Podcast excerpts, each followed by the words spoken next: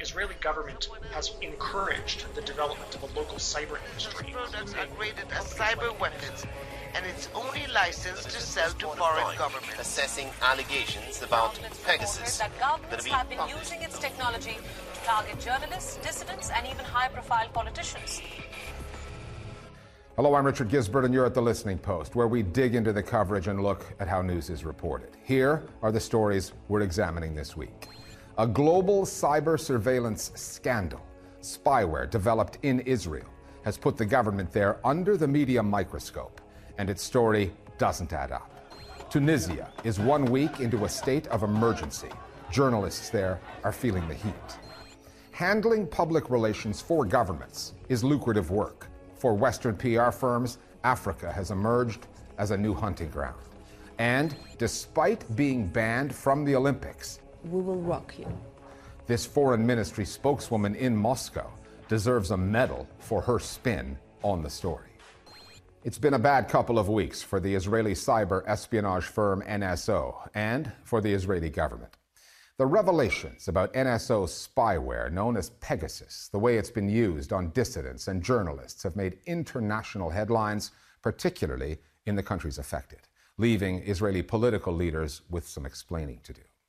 Surveillance tools such as Pegasus are modern-day weapons of war. Since the Israeli government has to sign off on any export deals that N S O makes, it can play the role of gatekeeper, effectively controlling which countries N S O can or cannot sell its spyware to. Both the Israeli government and the company claim that Pegasus is exported only if the client state uses it to fight crime or terrorism, follows the terms and conditions. But the list of N S O's clients features a number of authoritarian governments, and the timing of their deals with N S O tells a different damning story, that the criterion is not solely about keeping people safe. It's also about Israeli interests, and it's putting people, perhaps even democracies, in danger. Our starting point this week is Tel Aviv. Usually reporters, like the ones digging into N S O, Pegasus, and phone surveillance, are taught, follow the money. This time was different. They followed the photo ops. They are the smoking guns that tell the story. Wherever former Israeli Prime Minister Benjamin Netanyahu went, whichever leader he was meeting with, that government would often end up with the Israeli-made spyware that it could then use against whoever it liked, including journalists. Looking at where Netanyahu went is actually a really good barometer of potential Pegasus customers. Uh, we saw Netanyahu visit India, Rwanda, Hungary, Azerbaijan, places he visited that soon afterwards were identified as having Pegasus infections. For example, Hungary, the first numbers are, into, are entered into the database of potential targets only after Netanyahu visits, with one target actually being after Netanyahu met the head of the Hungarian security. Rwanda, the gap is, is a bit longer. It takes like a year or two. But we don't see N S O targets or potential people selected as being targets of N S O spyware before their ties with Netanyahu. So what we can deduct from this is that Uh, a lot of these trips, a key aspect to them is discussion of things like, quote unquote, security and stability, uh, where Israel ingratiates itself to governments by offering very uh, advanced spyware. Israel has the tools to conduct what's come to be known as spy tech diplomacy, the exporting of surveillance equipment that other governments want to get their hands on. It has a powerhouse of a high-tech sector and likes to call itself Startup Nation. More than three billion dollars a year in U S financial aid, much of it spent on defense, certainly helps. The Israeli government can also choose which countries companies like N S O can deal with through the selective issuing of export licenses. Which means the Pegasus story isn't just about surveillance. The spyware is a form of diplomatic currency the Israeli government spends to make new friends and forge new alliances through technology whose roots trace back to Israel's military and its surveillance of Palestinians. The Israeli tech sector is based quite a lot on the alumni of the elite Israeli technological units. These people were trained by the best and used during their military service to surveil Palestinians. A lot of times they used the data they gathered in order to extort or to use against Palestinians in order to come out with additional information. It's no coincidence that Israel has the highest surveillance companies per capita in the world. It's also not a coincidence that eighty percent of founders of Israel's cybersecurity companies come from uh, the Israeli military establishment and, and particularly from the I D F intelligence. The Palestinian territories and the Palestinian people have been effectively a testing ground for Israeli technologies. And then we see the disastrous outcome of handing these tools to oppressive regimes around the world to do the same, targeting their own people and their own citizens and, and journalists. And what Israel are basically saying is, hey, we are at the forefront of creating this uh, cyber uh, surveillance capability. You won't really get products as good as this anywhere else, nor will you necessarily find regimes who are as amenable to selling those products as us, so please buy them. Um, and that's what spy tech diplomacy is. It's the ability of Israel to produce its hardware to form relationships with other regimes. And crucially, the ability to expand and uh, its influence in foreign policy uh, through this diplomacy. We contacted the Israeli government with questions about Pegasus clients using the spyware to crush democratic forms of dissent and target journalists. We received no reply. The Defense Ministry's line on this echoes N S O's, that the government only gives the exporting of Pegasus the green light when the countries buying it use the spyware for security purposes. Try telling that to the family of Jamal Khashoggi, the journalist whose murder at the hands of Saudi operatives came shortly after Pegasus had infiltrated the phones of people close to the victim. It's a ridiculous argument and a ridiculous claim. The Israeli Ministry of Defense has to approve every export of the surveillance technology and has systematically ignored mounting evidence that those technologies are being used to facilitate egregious human rights violations. In the case of Saudi Arabia, there was a pause in the relation between the N S O and Saudi Arabia after the murder of the Saudi journalist Jamal Khashoggi back in two thousand eighteen at the consulates in Istanbul. And according to reports, the relationship resumed uh, after a direct intervention from, from the Israeli government. And if you think about, you know, regional politics, Israelis can't show up in Saudi Arabia. Israelis can't show up in the United Arab Emirates. They certainly cannot sell high-end technology that, you know, may have some security ramifications. They can't sell that to an Arab country unless someone's cleared it. And Haaretz has revealed that Israel actually pushed N S O to sell to the Saudis and pushed them to sell to uh, the U A E. So we can see that there's a certain diplomatic alignment between the, the clients and Israel. These lawmakers, they know what's been going on, and they're not really shocked. They're just bummed that, you know, they're reading about it in the newspaper. The prime minister who featured in all those photo ops, Benjamin Netanyahu, is no longer in the job. His successor is Naftali Bennett. Bennett's coalition government has said it's creating a task force to determine if changes are needed to Israel's exporting of cyberware. Task forces take months, if not years, plenty of time for the story to blow over. And investigators are unlikely to tell Bennett, who got rich in the tech sector, anything that he and the world doesn't already know, that Israel has peddled spyware to oppressive regimes at the expense of activists, journalists, democratic movements, all while branding itself Startup Nation and the Middle East's only democracy. Israel cooperates with oppressive regimes worldwide and allows export of technologies mostly in secret. The thing is that N S O's tools are no different than when Israel sells helicopters, planes, guns. It's just another tool which is being sold, and you don't want the burden of being associated with this industry. And a lot of people want uh, to return to the great startup nation and not be an offensive cyber nation who oppresses others. And it's not only about the N S O group, there are many other surveillance companies that export their technologies to democratic and non-democratic uh, countries.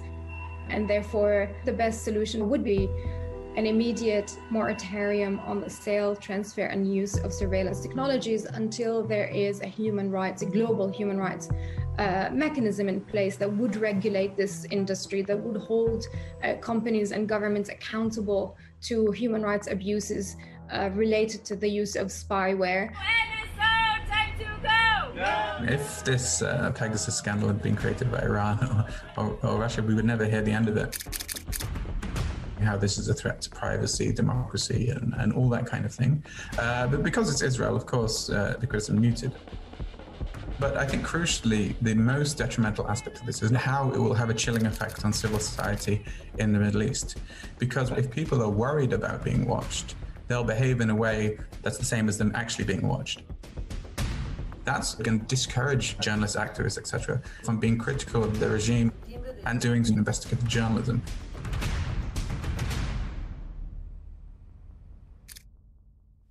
To Tunisia now, which has been in political turmoil ever since the president declared a state of emergency there, what critics are calling a coup.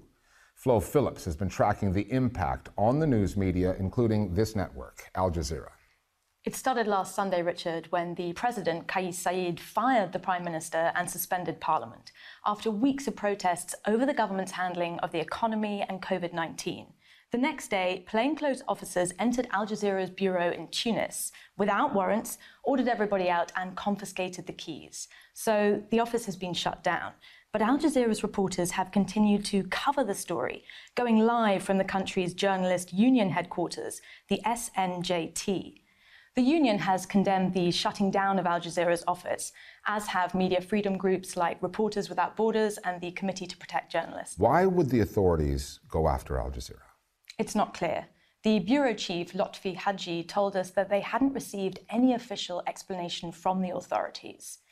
Central to this political crisis is the sidelining of the moderate Islamist party Ennahda, which controlled Tunisia's parliament.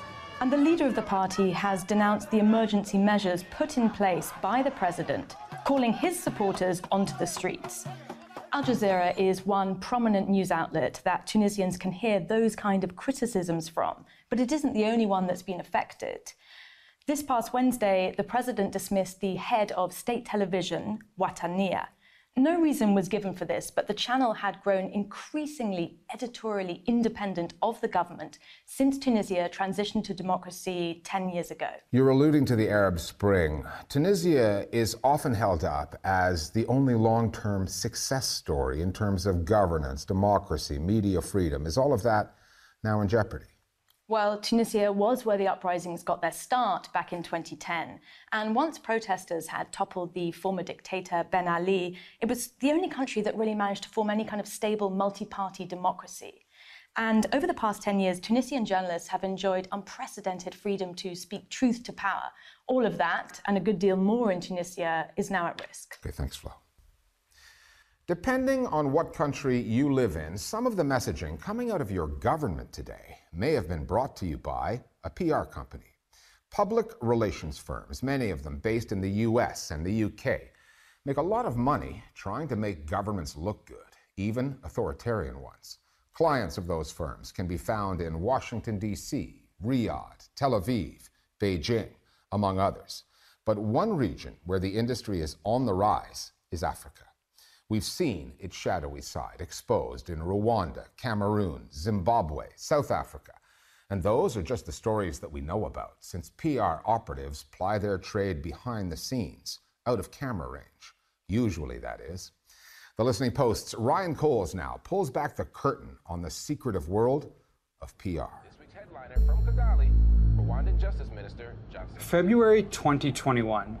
Rwanda's Justice Minister Jackson Busingye is in the hot seat on Al Jazeera's Up Front.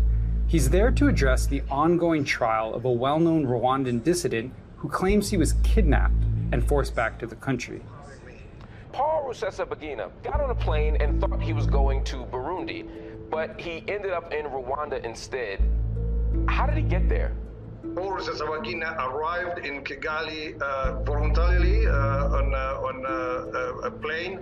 And, uh, he was the interview was standard newsfare. A minister deflecting tough questions, looking to avoid any negative headlines. However, the next day, Jackson Busingye was back on the show. The Justice Minister's team mistakenly sent up front a one and a half hour long recording, including a practice interview the minister did with his P R team on how to answer questions about Rusesabagina's case. We gave the minister the opportunity to come back on our program and discuss. The video that had been accidentally sent to Al Jazeera provided a rare glimpse behind the curtain of a very secretive industry. The P R firms, in this case the London-based Chelgate, that work with high-profile clients to help shape their public image. Is it news that Rwanda paid for the plane? I've seen it suggested. I haven't seen it. I haven't seen a government person confirm that. So you it, thought uh, I should have, for example, said I have no idea who paid? In his second interview, the minister was asked the question again. You do know who paid for the plane that transported Mister Rusesabagina to Rwanda. The conversation you had with your advisors was, was, was whether or not disclose it. Who did? Tell me who did. The government paid. It's very revealing that there was this preparation session and that the talking points were, were fine-grained and specific, and this person was being prepared to advance a particular message. Bits of hard information that you may be the first person to say, I would be cautious about that. Because it shows the difficult work that journalists have in getting straight answers from uh, public figures. It's a global phenomenon.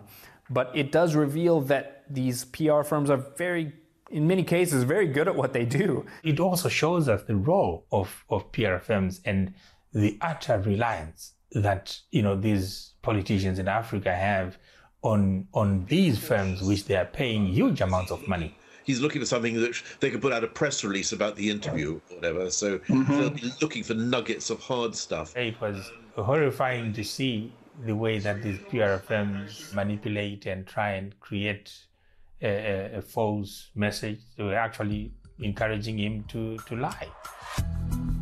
We showed these exchanges between Chelgate and the Rwandan government to the Public Relations and Communications Association, the P R C A. They're the biggest P R oversight body in the world. Basically, they do P R for the P R industry. We asked if Chelgate violated their ethical standards. The answer was yes. It is completely immoral and unethical for public relations professionals to play any part in deceiving the media. I cannot think of any possible way in which advising a dictatorship on how they might best spin the kidnap of a political rival would meet those requirements. Despite the existence of organizations like the P R C A, the industry functions without any meaningful regulation in the countries where they operate. Chelgate is just one of many Western P R firms taking on contracts with African governments. Others include Mercury Public Affairs and B T P Advisors. Their staffs often include former government officials and corporate insiders who bring deft communication skills to manage the message for their clients.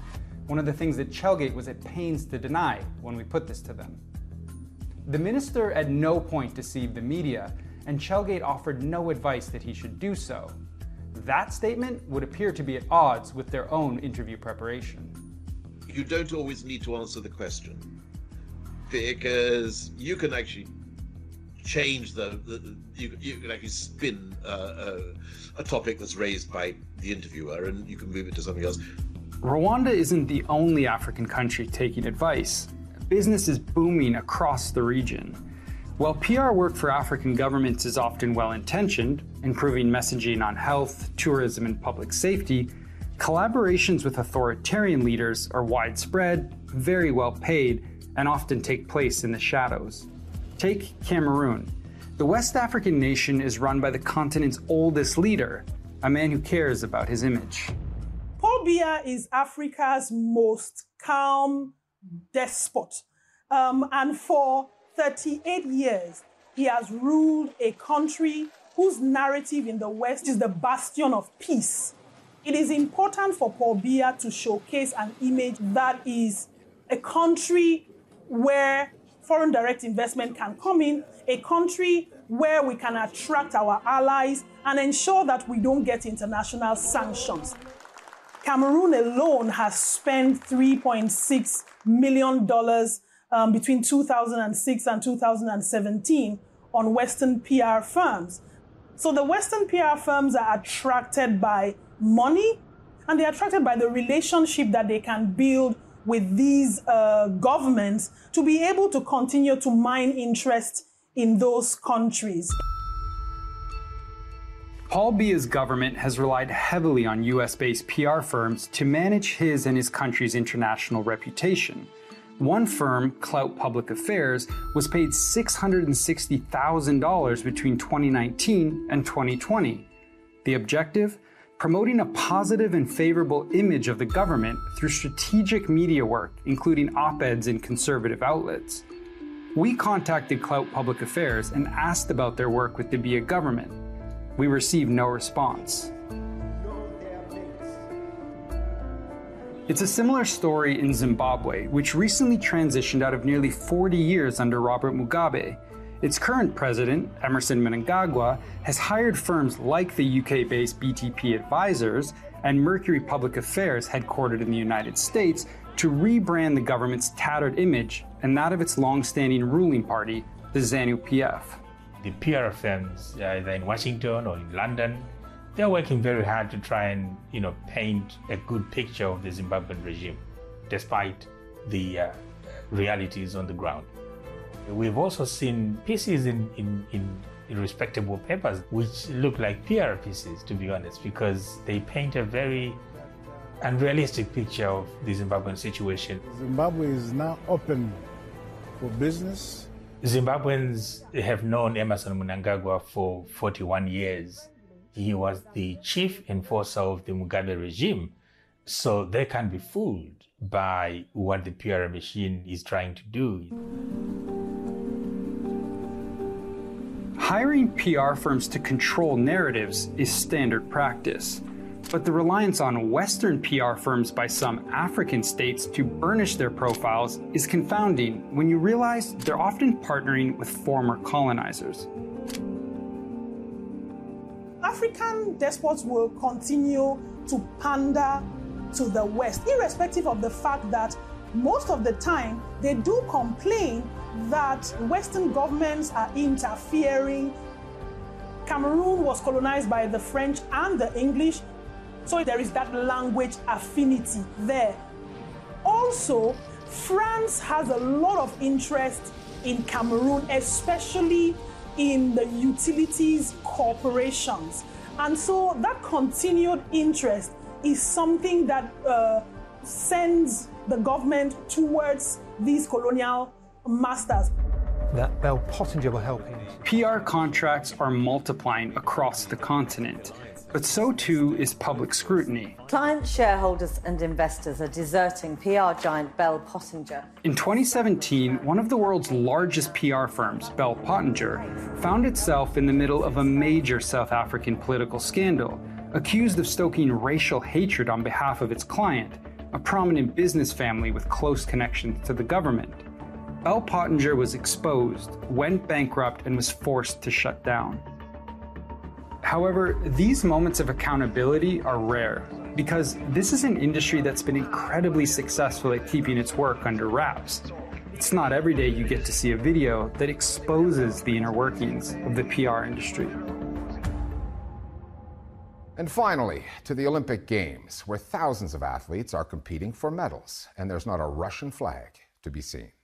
That's because Russia is still banned from the Olympics after it was found to be running a huge doping program, which it's always denied. A limited number of Russian athletes are allowed to compete in Tokyo, though, not as Team Russia, but as the R O C, the Russian Olympic Committee, and they're not allowed to play the Russian national anthem. The P R apparatchiks at the Kremlin are not taking this lying down. The woman you're about to see beating up on the international media, almost literally, is Maria Zakharova. She's a spokeswoman for the Russian Foreign Ministry. And what she delivers is like a counter-narrative on steroids. We'll see you next time here at The Listening Post.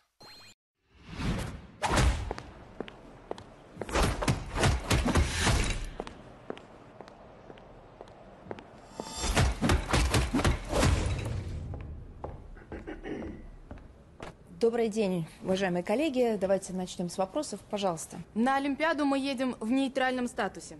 Ваша реакция? Статус – ничто. Самое главное – сила духа наших спортсменов. И в мире об этом знают. Американцы опасаются, что русские хакеры приложат свою руку к грядущим играм. Отличное оправдание для собственных поражений. Но тогда пусть и свои победы тоже списывают на русских хакеров. А что бы вы хотели передать нашим спортсменам в Токио? А нашим спортсменам в Токио я хотела бы передать. Ребята, мы вас любим. Мы в вас верим. Мы желаем вам побед. И хочется процитировать зарубежных партнеров и всем вместе сказать «We will rock you». Из России с любовью.